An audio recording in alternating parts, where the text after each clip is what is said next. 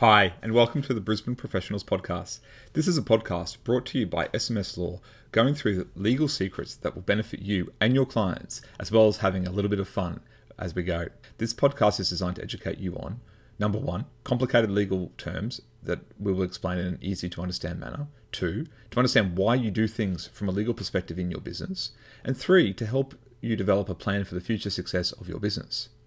Our mission is to help empower small to medium sized businesses around the world to get access to legal advice so that they can help build their communities and make the world a better place. Did you know that any business owner is on average seven months away from losing everything? That is the average time that it takes from a successful business to fold when an aspect of their business is not set up correctly. This podcast is all about empowering you and your business with knowledge and tools to ensure that that doesn't happen to you or to your clients. Let's begin, shall we? Hi, everyone, and welcome to the Brisbane Professional Podcast. My name is Craig Mason from SMS Law, and I have with me Jeremy Stratton from SMS Law. Please say hello to everyone, please, Jeremy.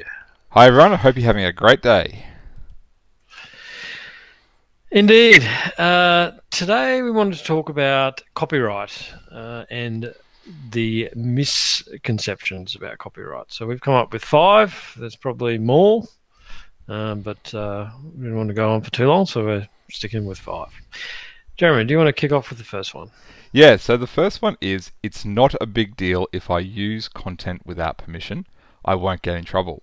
This is a big misconception. People think that they can just get away with uh, using other people's copyrighted material. So, copyright forms in a creative work that someone makes. So, if they write a blog post, if they write a book, if they write, if they uh, record a video like we have here, the actual expression of the idea, so the the writing or the video or a music or song, is copyrighted. And but well, actually, what we say isn't so much copyrighted. So, using someone else's copyrighted material, like verbatim copying what they say word for word is a breach of copyright and it will get you into trouble. There are more and more programs that are coming out every day that can track copyright and look for whether or not certain uh, articles that are on the internet or videos are breaching copyright. So you, it will catch up with you and it will you will get notice and people will start to investigate it. So it is a big deal and make sure you, you, you don't just use it without permission. Craig, do you want to do the second one? Yeah, the second one is if I pay someone to create something for me, I then own the copyright. So this is uh, it does have a it depends uh, section in this uh, answer.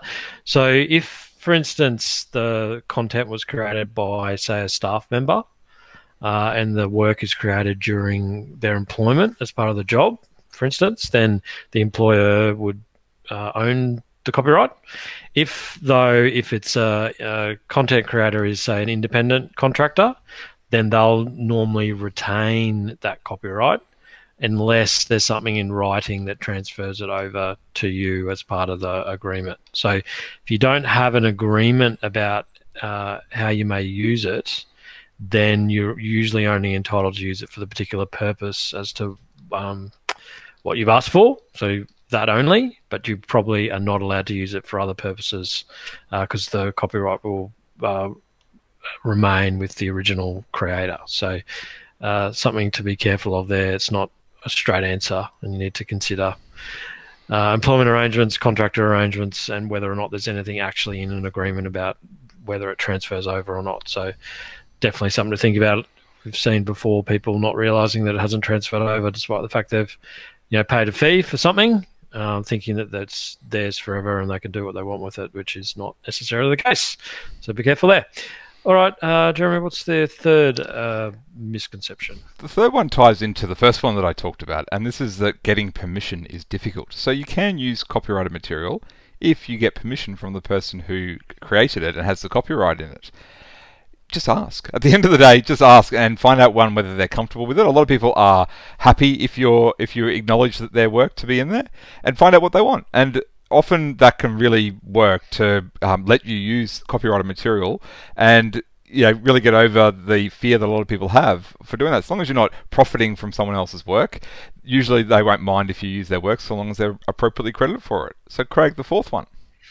Uh, the fourth one. This is a pretty big one. Uh, if there's no copyright notice, it's not covered by copyright. So we're talking about the copyright notice, which is the little C uh, with a circle around it, and then normally the copyright owner and the year. Uh, so that's a, a, you know a recognised uh, signifier that a work is protected by copyright, and you can put that on your work, but it's not necessary for copyright protection. So copyright automatically applies to written and artistic works from the moment they've created, whether or not you have the little C or not. You don't have to don't have to put it on there to obtain the copyright. So a lot of people think that uh, means that it's automatic, or having that C on there means something more than what it really does. Uh, it doesn't matter whether it's there or not; it still applies.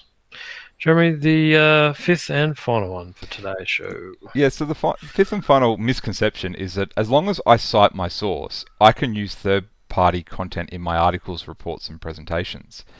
Now, this again, you know, can be a double-edged sword because you are allowed to use it if you are using it and fall within one of the fair use exemptions. So, if you are someone who studied at a university and did a degree, and you had to cite uh, certain works in your uh, degree material, your, paperwork that you submitted for that, uh, you will have known that you could do that. However, most people in that situation don't realize that they're able to do that by citing the fair use doctrine, which allows you to use it under certain circumstances.